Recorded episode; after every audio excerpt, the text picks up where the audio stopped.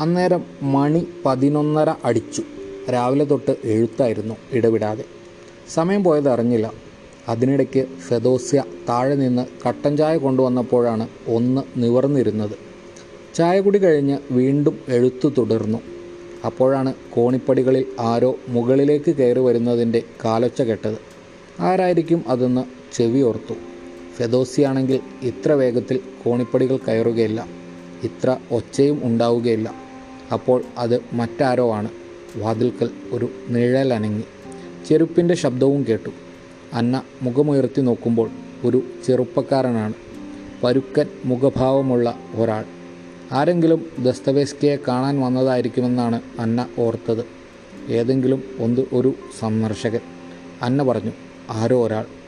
ആലോചനയിൽ മുഴുകിയിരിക്കുകയായിരുന്ന Dostoevsky മുഖം തിരിച്ച് വാതിൽക്കലേക്ക് നോക്കി.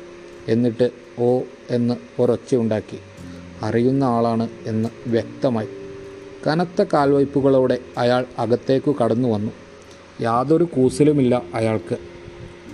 കൂസലില്ലെന്ന് മാത്രമല്ല അധികാരത്തിന്റെയോ ധിക്കാരത്തിന്റെയോ ഒരു കനപ്പുണ്ട് താനും. അയാൾ മുറിയുടെ മധ്യത്തിൽ വന്നു നിന്ന് ഇരുണ്ട ഒരു പരുക്കൻ ഭാവത്തോടെ അന്നയെ നോക്കി. ആ നോട്ടം സത്യത്തിൽ അവൾക്കിഷ്ടപ്പെട്ടില്ല. ആരാണിയാൾ? ഇത്ര അധികാരത്തോടെ നോക്കുന്നത് ഒരു മുട്ടാളന്റെ സകല ലക്ഷണങ്ങളുമുണ്ട്. നീ എവിടെയായിരുന്നു? കുറേ ദിവസ ദിവസമായല്ലോ കണ്ടിട്ട് ദസ്തവേസ്കി പറഞ്ഞു. ഞാൻ ഓർത്തു നീ രാജ്യം വിട്ടു പോയിട്ടുണ്ടാവുമെന്ന്. ആഗ്രഹം പറഞ്ഞതായിരിക്കും തിരിച്ചടിക്കും പോലെ അയാൾ പറഞ്ഞു. ഞാനെങ്ങും പോയിട്ടില്ല. ആട്ടെ എന്നെ ഒഴിവാക്കാൻ വല്ല ഉദ്ദേശവുമുണ്ടോ? ഉണ്ടെങ്കിൽ അതു പറ. ആളെ കാണുന്നില്ല. എവിടെ പോയതാണെന്ന് അറിയുന്നില്ല പിന്നെ ഞാൻ എന്തു വിചാരിക്കണം? ഞാൻ എന്റെ ഒരു സ്നേഹിതന്റെ കൂടെയായിരുന്നു. എന്നാൽ അത് പറഞ്ഞുകൂടായിരുന്നോ നിനക്ക്? എന്നെ കാണാഞ്ഞിട്ട് അത്ര സങ്കടമുണ്ടാകുമെന്ന് വിചാരിച്ചില്ല. നീ എന്താ ഇങ്ങനെയൊക്കെ സംസാരിക്കുന്നത്? ഒരുമാതിരി നിഷേധത്തോടെ അതും മറ്റൊരാളുടെ സാന്നിധ്യത്തിൽ. സ്വല്പം മര്യാദ കാണിക്കുന്നത് കൊണ്ടെന്താ ദോഷം? എന്നോടുള്ള സ്നേഹത്തെക്കുറിച്ചൊക്കെ എനിക്ക് ബോധ്യമുണ്ട്. ഇനി അത് വ്യാഖ്യാനിക്കാൻ ബുദ്ധിമുട്ടണ്ട. അത് കേൾക്കാനുമല്ല ഞാൻ വന്നത്. പിന്നെ? പിന്നെ നീ എന്തിനാണ് വന്നത്? അയാൾ മറുപടി പറയാതെ കനത്ത പുച്ഛത്തോടും വകവയ്പില്ലായ്മയോടും കൂടി ദസ്തവേസ്കിയെ നോക്കുന്നത് അന്ന കണ്ടു. അന്നയ്ക്ക് എന്തോ ഒരു വല്ലായ്മ തോന്നി. എന്തുകൊണ്ടാണ് ഈ ചെറുപ്പക്കാരൻ ഇത്ര ധിക്കാരം കാണിക്കുന്നത്? താൻ അവിടെ ഇരിക്കുന്നതിൽ ഒരു ഭംഗിയില്ലായ്മയും അന്നയ്ക്ക് അനുഭവപ്പെട്ടു. അത് മനസ്സിലാക്കി ദസ്തവേസ്കി പറഞ്ഞു ദയവായി കുറച്ചു നേരത്തേക്ക് അന്ന താഴ്ചെന്നിരിക്കെ മറ്റൊന്നും വിചാരിക്കരുത്. ഞങ്ങൾ സ്വല്പം സംസാരിക്കട്ടെ. അത് കഴിഞ്ഞ് വിളിക്കാം. വിഷമമൊന്നുമില്ലല്ലോ. ഇല്ല ഇവിടെ ഇരിക്കുന്നതിലാണ് വിഷമം. അങ്ങനെ വിചാരിച്ചുകൊണ്ട് അന്ന എഴുന്നേറ്റ് താഴെ ഫെദോസ്യയുടെ അടുത്തേക്ക് പോയി. കോണിപ്പടികൾ ഇറങ്ങുമ്പോൾ ആ ചെറുപ്പക്കാരൻ പുച്ഛത്തോടും പരിഹാസത്തോടും കൂടി ആരാണവൾ? എന്ന് ചോദിക്കുന്നത് അന്ന കേട്ടു. തന്റെ ദേഹത്ത് ചെളി തെറിച്ചതുപോലെ അന്നയ്ക്ക് തോന്നി. മൊട്ടക്കൂസിന്റെ പുറമേ ഉള്ള പച്ച ഇലകൾ ഇളക്കി മാറ്റിക്കൊണ്ട് ഫെദോസ്യ വാതിലിനരികിൽ നിൽക്കുന്നുണ്ടായിരുന്നു. മറ്റൊരു ജോലിയിൽ ഏർപ്പെട്ടിരിക്കുകയാണെങ്കിലും ഫെദോസ്യയുടെ ശ്രദ്ധ മുഴുവൻ മുകളിലേക്കായിരുന്നു. അടുത്തു ചെന്ന് അന്ന ചോദിച്ചു ആരാണത്? മുഖം വക്രിപ്പിച്ചുകൊണ്ട് ഫെദോസ്യ പറഞ്ഞു ഓ അത് മനസ്സിലായില്ലേ? ഫയദോറിന്റെ മരിച്ചുപോയ ഭാര്യയില്ലേ? മേരിയ ദിമിത്രിവിന? അവളുടെ ആദ്യ വിവാഹത്തിലെ പുത്രൻ പാഷ. ഭൂമിക്കധികം വന്നതൊക്കെ എന്ന് പറയുന്നത് കേട്ടിട്ടില്ലേ? അങ്ങനെ ഒന്ന്. ശുദ്ധ തെമ്മാടി. ഇവിടെ ഫയദോറിന്റെ കൂടെയാണ് വാസം. ഇടയ്ക്കിടെ കാണാതാകും. അപ്പോൾ വേറെ ആരുടെയെങ്കിലും കൂടെയായിരിക്കും. പണത്തിന് മുട്ടുവരുമ്പോൾ ഓടി വരും ഇങ്ങനെ പണം ദൂർത്തടിക്കുന്ന ഒരുവനെ എന്റെ ഈ ആയുസ്സിനിടയ്ക്ക് ഞാൻ വേറെ കണ്ടിട്ടില്ല. ഇപ്പോഴും വന്നിരിക്കുന്നത് പണത്തിനാണ് എവിടെ നിന്നെടുത്ത് കൊടുക്കാനാ? അത് വല്ലതുമുണ്ടോ? അവൻ ചിന്തിക്കുന്നു. ഇവൻ പോയിക്കൊഴുമ്പോൾ മറ്റവൾ വരും. അതും പണത്തിനാ. രണ്ടും കൂടി. ആ പാവത്തിനെ കൊല്ലാതെ കൊല്ലുന്നത് കാണുമ്പോൾ ഇടയ്ക്ക് അന്ന ചോദിച്ചു മറ്റവളെന്ന് പറഞ്ഞില്ലേ? അതാരാ? ഫെദോസിയുടെ മുഖം വീണ്ടും വക്രിച്ചു. എമിലി മരിച്ചുപോയ ചേട്ടന്റെ ഭാര്യ. ചേട്ടനോടുള്ള കടപ്പാടോർത്ത് പാവം ഫയദോർ ഇല്ലാത്ത പണം ഉണ്ടാക്കി കൊടുക്കും. കടം മേടിച്ചോ പണയം വച്ചോ അല്ലെങ്കിൽ എന്തെങ്കിലും സാധനം വിറ്റോ? അന്നയ്ക്ക് കേൾക്കണോ? ഇന്നാളൊരിക്കൽ അവൾക്ക് പണം കൊടുത്തത് ഫയദൂറിന്റെ പുറങ്കുപ്പായം വിറ്റിട്ട കൊടും മഞ്ഞുകാലത്തിടുന്നത്. അന്നയ്ക്ക് സംഗതി ഏതാണ്ട് പിടികിട്ടി. ഒക്കെ ഓരോ ചുമടുകളാണ്. അതും തന്നെത്താൻ ചുമന്നുകൊണ്ട് നടക്കാൻ വിഷമിക്കുന്ന ആ മനുഷ്യന്. മുകളിൽ നിന്ന് ഉറക്കെയുള്ള സംസാരം കേൾക്കാം. ഭാഷയുടെ ഒച്ചയാണ് കൂടുതൽ ഉറക്കെ. ഇന്ന് എന്നത്തെയും പോലെയല്ല ഫെദോസ്യ പറഞ്ഞു. വഴക്കുണ്ടാകുമെന്നാണ് തോന്നുന്നത് അല്ലെങ്കിൽ ഇങ്ങനെ ഒച്ചയും ബഹളവും പതിവില്ല. കുറേ കഴിഞ്ഞ് പാഷ കോണിപ്പടികൾക്കിടയിലൂടെ ചവിട്ടി കുതിച്ചിറങ്ങി വന്നു. അവന്റെ മുഖം കോപം കൊണ്ട് ഇരുണ്ടിരുന്നു. പുറത്തേക്കിറങ്ങുന്നതിന് മുമ്പ് വാതിൽക്കൽ തിരിഞ്ഞു നിന്ന് അവൻ അവജ്ഞയോടും പകയോടും കൂടി അന്നയെ നോക്കി. പിന്നെ ഒരക്ഷരമിണ്ടാതെ നിരത്തിലിറങ്ങി ധൃതിയിൽ നടന്നുപോയി. നാണം കെട്ടവൻ ഫെദോസ്യ പല്ലിറുമിക്കൊണ്ട് പറഞ്ഞു പോത്തിനോളം വളർന്നു. എന്നിട്ടും ആ പാവത്തിന്റെ രക്തം ഊറ്റിക്കുടിച്ചാണ് ജീവിക്കുന്നത്. ആരായിട്ടാ? എന്ത് കടപ്പാടുണ്ടായിട്ടാ? എന്നും ഇങ്ങനെ അമ്മയുടെ രണ്ടാം ഭർത്താവിന്റെ സൗജന്യ സൗജന്യത്തിന്മേൽ കഷ്ടം. അന്ന കോണിപ്പടികൾ കയറി ചെല്ലുമ്പോൾ ദസ്തവേസ്കി സെറ്റിയിൽ തലയ്ക്ക് കൈയും കൊടുത്ത് കുനിഞ്ഞിരിക്കുകയായിരുന്നു. അന്നയുടെ കാലൊച്ച കേട്ട് മുഖമുയർത്തി നോക്കി. മുഖത്തെ മ്ലാനത മറയ്ക്കാൻ വേണ്ടി ക്ലേശിച്ചുണ്ടാക്കുന്ന ചിരി അതുപോലെ തന്നെ വാടിപ്പോകുന്നു. അവൻ പാഷ ദസ്തവേസ്കി പറഞ്ഞു. പറയുമ്പോൾ ഞാനല്ലാതെ വേറെ ആരുമില്ലവന്. ആളിത്തിരി കുഴപ്പക്കാരനാണ്. എന്നാൽ പാവവുമാണ്. ഇന്ന് കുറച്ച് ക്ഷോഭിച്ചാണ് പോയത് എന്നോട്. ഞാനും പറഞ്ഞു ശരിക്ക്. ചുമ്മാ അങ്ങ് വിടാനൊക്കുകയില്ലല്ലോ. ഒഴുക്ക് മുറിഞ്ഞതുപോലെയായി എഴുത്ത്. നല്ല വേഗത്തിൽ അത് നീങ്ങിക്കൊണ്ടിരുന്നതാണ്. അതിനിടയ്ക്ക് അവൻ വന്നു. പാഷ ഇനി ആ മനോനില വീണ്ടെടുക്കാൻ എത്ര കഷ്ടപ്പെട്ടാലാണ്? ദസ്തവേസ്കി സിഗരറ്റ് പുകച്ചുകൊണ്ട് മുറിക്കുള്ളിൽ വെറുതെ ഉലാത്തി. പിന്നെ പുറത്തിറങ്ങി വരാന്തയിൽ നിന്ന് വിദൂരതയിലേക്ക് നോക്കി. ദൂരെ നീല നിറം കലർന്ന ആകാശച്ചെരുവും മരങ്ങളും മരക്കൊമ്പുകൾക്കിടയിലൂടെ കാണാവുന്ന പള്ളിയുടെ ഗോപുരവും ഒക്കെ കാണാം. അപ്പോൾ നിശബ്ദമായ സ്വാന്തനം പോലെ എന്തോ ഒന്ന് ആ ഹൃദയത്തിലേക്ക് ഒഴുകുന്നു. കുറേ കഴിഞ്ഞ് അകത്തേക്ക് വന്ന് ദസ്തവേസ്കി പറഞ്ഞു ഇല്ല ഒന്നും നഷ്ടപ്പെട്ടിട്ടില്ല. നേരത്തെ സങ്കല്പിച്ചതൊക്കെ മനസ്സിന് തിരിച്ചു കിട്ടിയിരിക്കുന്നു. വീണ്ടും എഴുത്തു തുടർന്നു. പക്ഷേ അന്നയ്ക്ക് മനസ്സിലായി. ആദ്യത്തെ ഒഴുക്കില്ല. അത് എവിടെയോ നഷ്ടപ്പെട്ടു. അനുയോജ്യമായ വാക്കുകൾക്ക് വേണ്ടി തപ്പിത്തടയുന്നു. ആശയങ്ങൾ അവ്യക്തമായി നിൽക്കുന്നു. വിവരണം ശുഷ്കമായി തീരുന്നു. ശൈലിയുടെ ഭംഗി എവിടെ? ചിന്തയുടെയും അനുഭൂതിയുടെയും ഘനസാന്ദ്രത എവിടെ? ആഴം എവിടെ? അനന്തതയെ സ്പർശിക്കുന്ന ആ ദിവ്യ ഗാംഭീര്യം എവിടെ? തൃപ്തിയാവുന്നില്ലല്ലേ? ദസ്തവേസ്കി അന്നയോട് ചോദിച്ചു. എന്തോ ഒരു കുറവ് അല്ലേ? അത് പാഷ വന്നതുകൊണ്ടൊന്നുമല്ല. എഴുത്തിൽ ഇത്തരം ഇടമുറിയലുകൾ അസാധാരണമൊന്നുമല്ല എനിക്ക്. ചിലപ്പോൾ മനസ്സ് ഒരു മരുഭൂമി പോലെ കിടക്കും. പിന്നെയും കുറേ നേരം എന്തോ ഓർത്തിരുന്നതിന് ശേഷം ദസ്തവേസ്കി പറഞ്ഞു ഒരു കാര്യം ചെയ്യാം കുറച്ച് കഴിയട്ടെ. എന്താ? എന്താ എന്ന് ചോദിച്ചാൽ അന്ന അന്ന എന്തു പറയും? അതല്ല പ്രധാന സംഗതി. ഇനി എപ്പോഴാണ് മരുഭൂമിയിൽ തളിരും പൂവും ഒക്കെ ഉണ്ടാവുന്നത്? ഇനി എപ്പോഴാണ് മരുഭൂമിയിൽ മഴ പെയ്യുന്നത്? ഇനി എപ്പോഴാണ് മരുഭൂമിയിൽ ദൈവീകമായ അനുഗ്രഹം നിറയുന്നത്? ധ്യാനത്തിൽ മുഴുകിയ ഒരു മനസ്സ് പോലെയായിരുന്നു അപ്പോൾ നേവ നദി. നിശ്ചലം എന്ന് തോന്നും. അടിയിൽ ഒഴുക്കുണ്ട്. പക്ഷേ ഉപരിതലത്തിൽ അത് ശാന്തം. ആകാശത്തിന്റെയും കരയിലെ മരങ്ങളുടെയും നിഴൽ അതിൽ വീണു കിടക്കുന്നു. നേവ നദിക്കരയിലെ ഒരു സന്ധ്യ ദസ്തവേസ്കിക്ക് ഓർമ്മ വരുന്നു. ആ സന്ധ്യയിലും നേവാനദി ഇങ്ങനെയായിരുന്നു. ധ്യാനനിരതമായ ഒരു മനസ്സുപോലെ പരമശാന്തമായിട്ട് നിശ്ചലമായിട്ട് താൻ നദിക്കരയിലൂടെ നടക്കുകയായിരുന്നു. നീറിപ്പിടിക്കുന്ന ആത്മാവുമായിട്ട് വ്യർത്ഥമായി പോകുന്ന തന്റെ ദിവസങ്ങളെക്കുറിച്ചുള്ള വ്യാകുലതയായിരുന്നു നീറ്റലിന്റെ കാരണം. ഒറ്റപ്പെട്ട ഒരാളുടെ വ്യതയ്ക്ക് തുല്യമായി മറ്റെന്താണുള്ളത്? നേവാനദി നിലാവിൽ ഒരു സ്വപ്നം പോലെ തോന്നിപ്പിക്കുന്നു. ഏതോ ഹൃദയത്തിൽ നിറഞ്ഞ നിശബ്ദമായ സങ്കീർത്തനം പോലെ ആകാശം. ജീവിതത്തിൽ താൻ എന്താണ് ഇതുവരെ ചെയ്തത്? കിട്ടിയ ജോലിയൊക്കെ ഉപേക്ഷിച്ചു. എഴുത്തുകാരനാകാനായിരുന്നു മോഹം. എന്നിട്ടോ? ബൽസാക്കിന്റെ യുജനി ഗ്രാന്തെ തർജമ ചെയ്തു നേരം കൊല്ലുകളായ കുറേ അപസർപ്പക കഥകൾ എഴുതി. അതുകൊണ്ട് വല്ലതുമായോ? ഇങ്ങനെ പോയാൽ താൻ എവിടെയെങ്കിലും എത്തുമോ? മനസ്സങ്ങനെ നീറിപ്പിടിക്കുന്നു. അപ്പോൾ നേവാ നദിക്കരയിൽ മഞ്ഞു പൊഴിയുന്നു. നേർത്ത നിലാവുമുണ്ട്. ഏതോ വിസ്മൃതിയിൽ മുഴുകിയതുപോലെ നദിക്കരയിലെ മരങ്ങൾ. അഭൗമമെന്ന് തോന്നിപ്പിക്കുന്ന നിശബ്ദമായ ഒരു രാത്രി. ആ രാത്രിയുടെ ഓർമ്മകളോടെ ദസ്തവേസ്കി പറഞ്ഞു പെട്ടെന്ന് വെളിപാട് പോലെ എന്തോ എന്റെ മനസ്സിൽ സംഭവിച്ചു.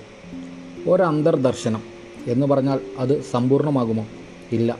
ആ നിമിഷം എന്റെ മനസ്സ് ദിവ്യമായ ഒരു പ്രചോദനം കൊണ്ടുണർന്നു മനസ് മനസ്സിന്റെ അസ്പഷ്ടതകളും ആശങ്കകളും വ്യാകുലതകളും ഒക്കെ ആ നിമിഷം എന്നിൽ നിന്ന് നീങ്ങിപ്പോയി.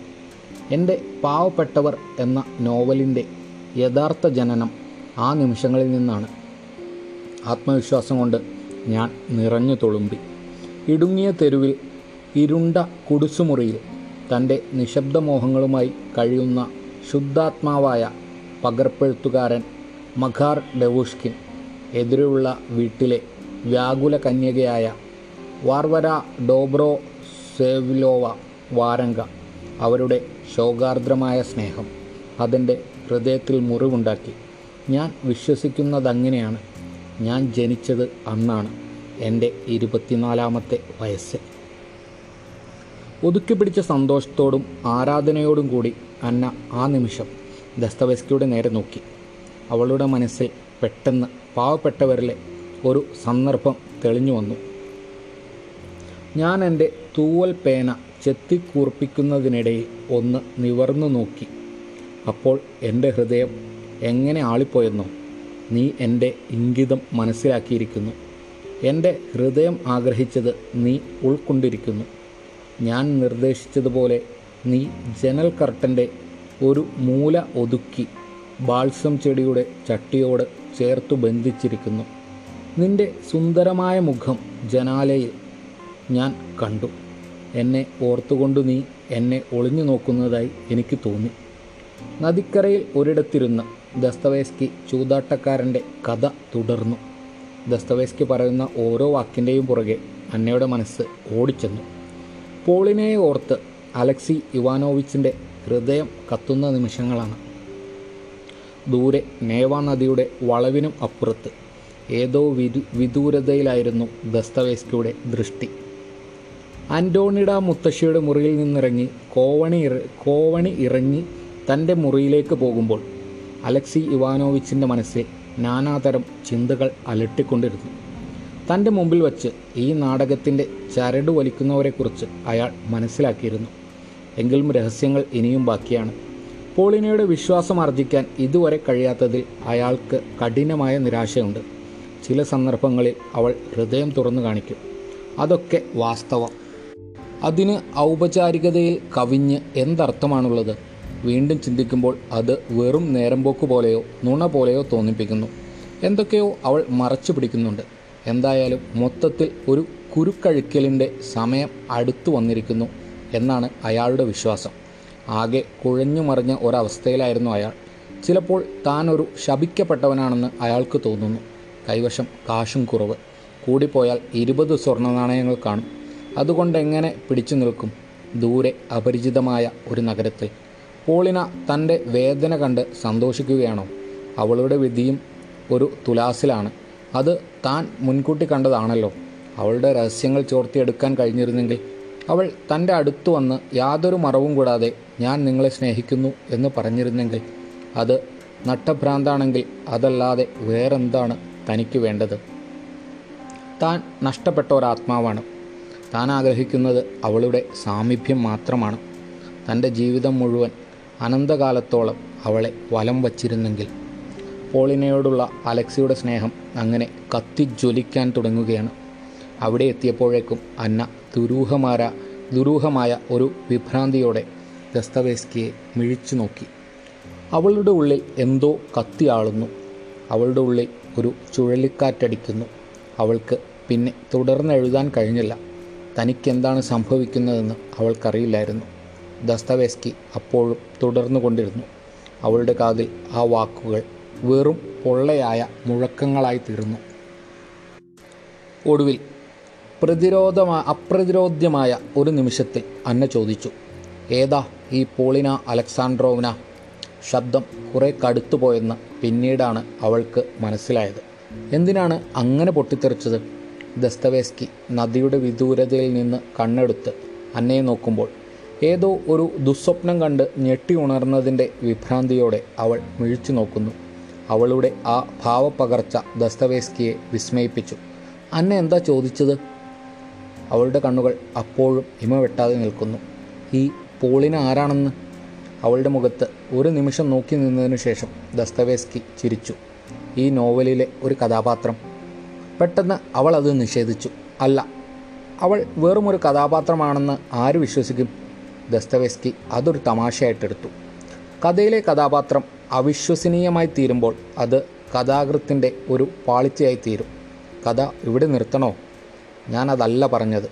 പിന്നെ എനിക്കറിയാം ഈ കഥ വെറും ഭാവനയൊന്നുമല്ല ഈ പോളിനെയും അതെ.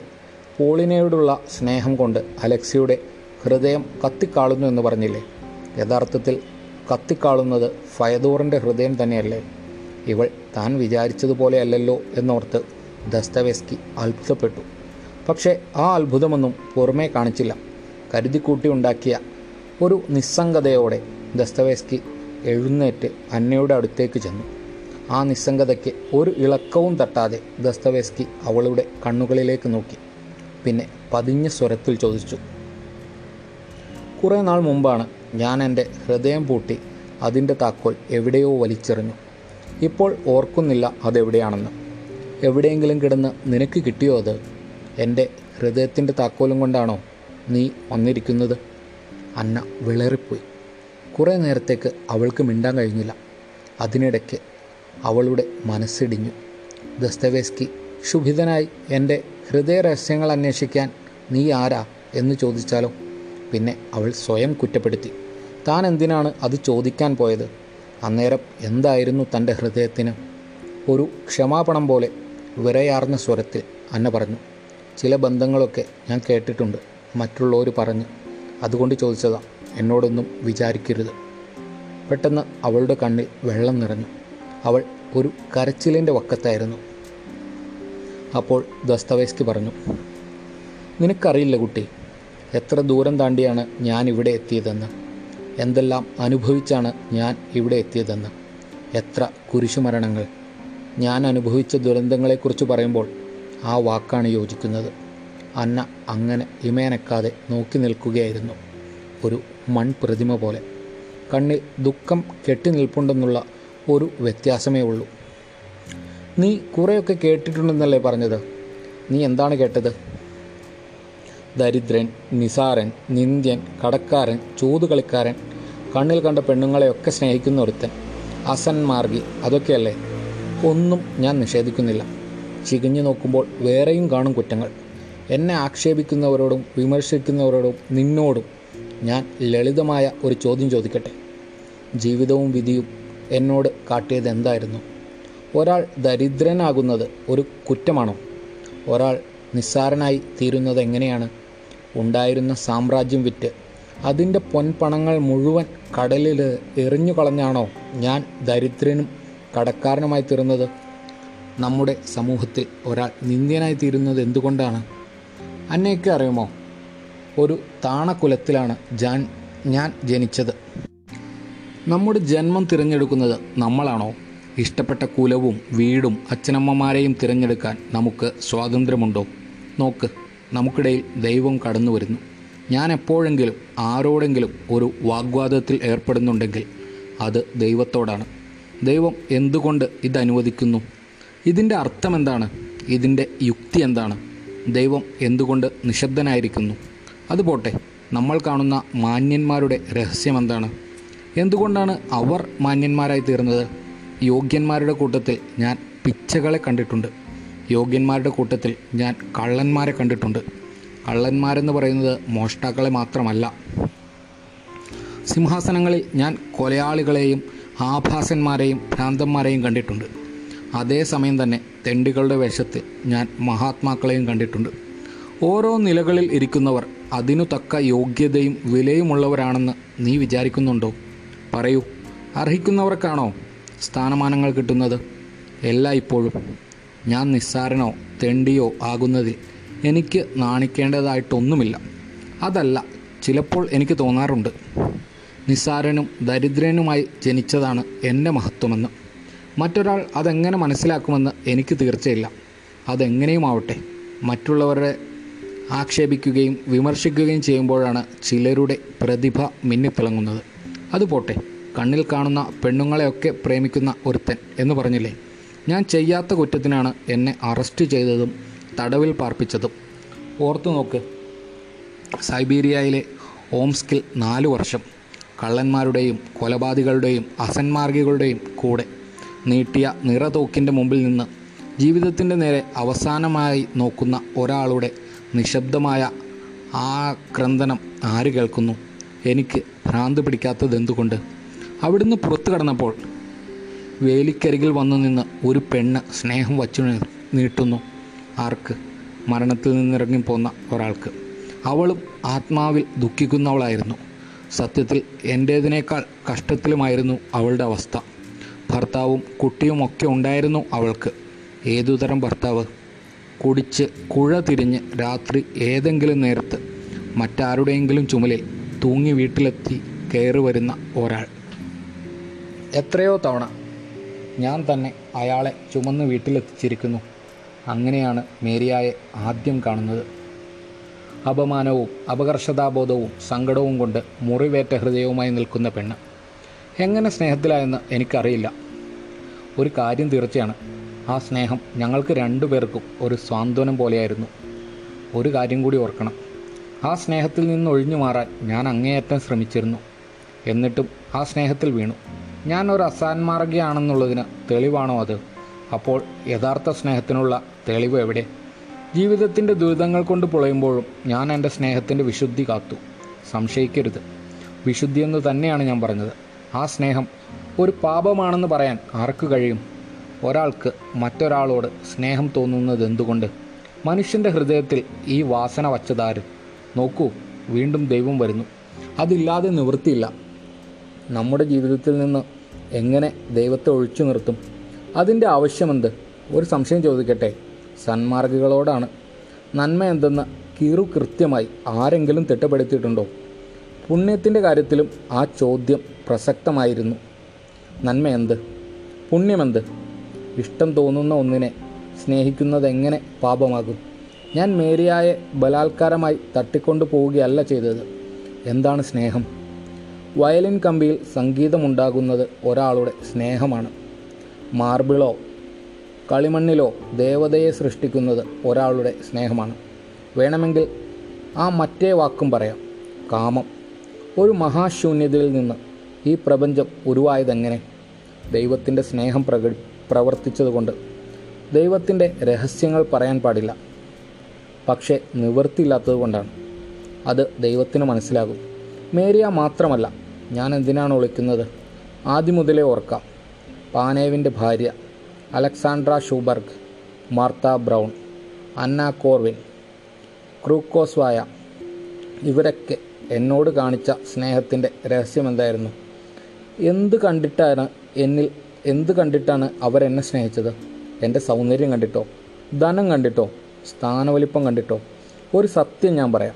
അപകർഷതാബോധം കൊണ്ട് എന്നും ഉൾവലിഞ്ഞാണ് ഞാൻ ജീവിച്ചത്. ഇതിനി ഇത് ഇതിനു മുന്നേ ഞാൻ ആരോടും പറഞ്ഞിട്ടില്ല. ഇപ്പോൾ അന്നയോടല്ലാതെ. എന്റെ പ്രസിദ്ധി കണ്ടിട്ടാകാനും വഴിയില്ല. എന്നേക്കാൾ പ്രസിദ്ധരായ എഴുത്തുകാരുടെ ഇടയിലാണ് ഞാൻ ജീവിച്ചത്. ഈ സ്ത്രീകളിൽ പാനേവിന്റെ ഭാര്യ മാത്രമാണ് എന്നിലെ എഴുത്തുകാരനെ ഇഷ്ടപ്പെട്ടിരുന്നത്. അവരുടെ സ്നേഹം ഒരു കവിത ആസ്വദിക്കുന്നത് പോലെയായിരുന്നു അല്ലെങ്കിൽ ഒരു പാട്ടിന്റെ ഈണം പോലെയായിരുന്നു. ഇവരെയൊക്കെ ഞാൻ കണ്ടുമുട്ടിയത് വളരെ യാദൃശ്ചികമായിട്ടായിരുന്നു വളരെ ചുരുങ്ങിയ വാക്കുകളിൽ അവരോട് സംസാരിച്ചിട്ടുണ്ട്. ഒരിക്കൽ അലക്സാണ്ട്ര ഷൂബർ എന്നോട് പറഞ്ഞു എന്റെ വാക്കുകൾ അവരുടെ ഹൃദയത്തിന് രോമാഞ്ചമുണ്ടാക്കിയെന്ന്. അവരുടെ ജീവകണികകളിൽ പ്രകാശം നിറച്ചുവെന്ന് എനിക്കൊന്നും മനസ്സിലായില്ല. സ്നേഹത്തിന്റെ രഹസ്യം എന്താണ് ഒരാളോട് ഇഷ്ടം തോന്നുന്നത് എന്തുകൊണ്ടാണ്? ദൈവമേ എനിക്കറിയില്ല. പക്ഷേ ഒരു കാര്യം എനിക്കറിയാം. സാധാരണഗതിയിൽ മറ്റുള്ളവർക്ക് സ്നേഹവും ബഹുമാനവും തോന്നാവുന്ന ഒന്നും എനിക്കുണ്ടായിരുന്നില്ല. രൂപഭംഗിയോ വ്യക്തിത്വമോ പണമോ സ്ഥാനമാനങ്ങളോ ഒന്നും എന്റെ യാഥാർത്ഥ്യങ്ങൾ നേരെ വിപരീതമായിരുന്നു. ഞാൻ ആർക്കും വേണ്ടാത്ത ഒരാളായിരുന്നു. സ്നേഹത്തിനു വേണ്ടി ജീവിതം മുഴുവൻ ദാഹിച്ചു നടന്ന ആളാണ്. ഒടുവിൽ എന്നെ സ്നേഹിക്കാനും ആളുണ്ടായി. ഓരോ സ്നേഹബന്ധത്തിൽ പെടുമ്പോഴും എനിക്ക് തോന്നിയത് അങ്ങനെയാണ്. ഏതു സ്നേഹത്തെയും ഞാൻ വിശുദ്ധമായിട്ടാണ് കണ്ടത്. അതങ്ങനെയല്ലെന്ന് എന്നെ സ്നേഹിച്ച ആരും പറഞ്ഞിട്ടില്ല. ഉവ്വോ എന്നെ സ്നേഹിച്ച ആരെങ്കിലും ഞാൻ അസന്മാർഗിയാണെന്ന് പറഞ്ഞിട്ടുണ്ടോ? ഞാൻ സ്നേഹിക്കുകയാണ് ചെയ്തത്. ഉച്ചാരണമില്ലാത്ത ഒരു വാക്ക് പോലെയായിരുന്നു എന്റെ സ്നേഹം. അത് എത്ര പേർക്ക് മനസ്സിലാകും അത് പോട്ടെ. ഒടുവിൽ എന്റെ വിധി എന്താണ്?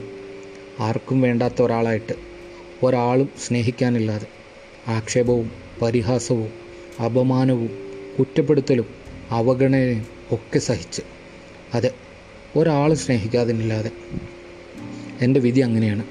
എന്നെക്കൊണ്ട് എന്തോ ഒരാശയം പ്രകാശിപ്പിക്കാനുണ്ടാവും ദൈവത്തിന്. അതുകൊണ്ടാവും ദൈവം ഇങ്ങനെ തന്നെ എന്നെ സൃഷ്ടിച്ചത്. എനിക്കതിൽ എനിക്കതിന് ദൈവത്തോട് എന്തെങ്കിലും അമർഷമോ പരാതിയോ ഉണ്ടെന്ന് ധരിക്കരുത്. ദൈവത്തിന്റെ ഒരു കല പാളിപ്പോയ കല എന്നൊന്നും ഞാൻ പറയുന്നില്ല. അങ്ങനെ പറഞ്ഞാൽ ദൈവം എന്ത് വിചാരിക്കും? ഏതോ വെളിപാടിന്റെ ഉണർവ് ഉൾക്കണ്ട ഒരാളെപ്പോലെയായിരുന്നു ആ നിമിഷങ്ങളിൽ ദസ്തവേസ്കി.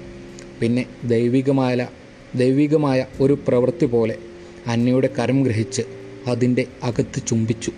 അന്ന ഒരു നടുക്കത്തോടെ ദസ്തവേസ്കിയുടെ മുഖത്തേക്ക് നോക്കി. ആ കണ്ണുകളിൽ അഗാധവും നിഗൂഢവുമായ ഒരാത്മഭാവം നിറഞ്ഞു നിൽക്കുന്നു. ശോകാത്മകമായ ഒരു നിശബ്ദത അദൃശ്യമായ ഒരു പ്രളയം പോലെ അവർക്കിടയിൽ പെരുകി. അന്നയ്ക്കപ്പോൾ എന്തെന്നില്ലാത്ത ഒരു സങ്കടമുണ്ടായി. നിശബ്ദമായി ഒന്ന് പൊട്ടിക്കരയണമെന്ന് അവൾക്കുണ്ടായിരുന്നു. ആ നിമിഷം അങ്ങനെയുള്ള ഒരു നിമിഷമായിരുന്നു.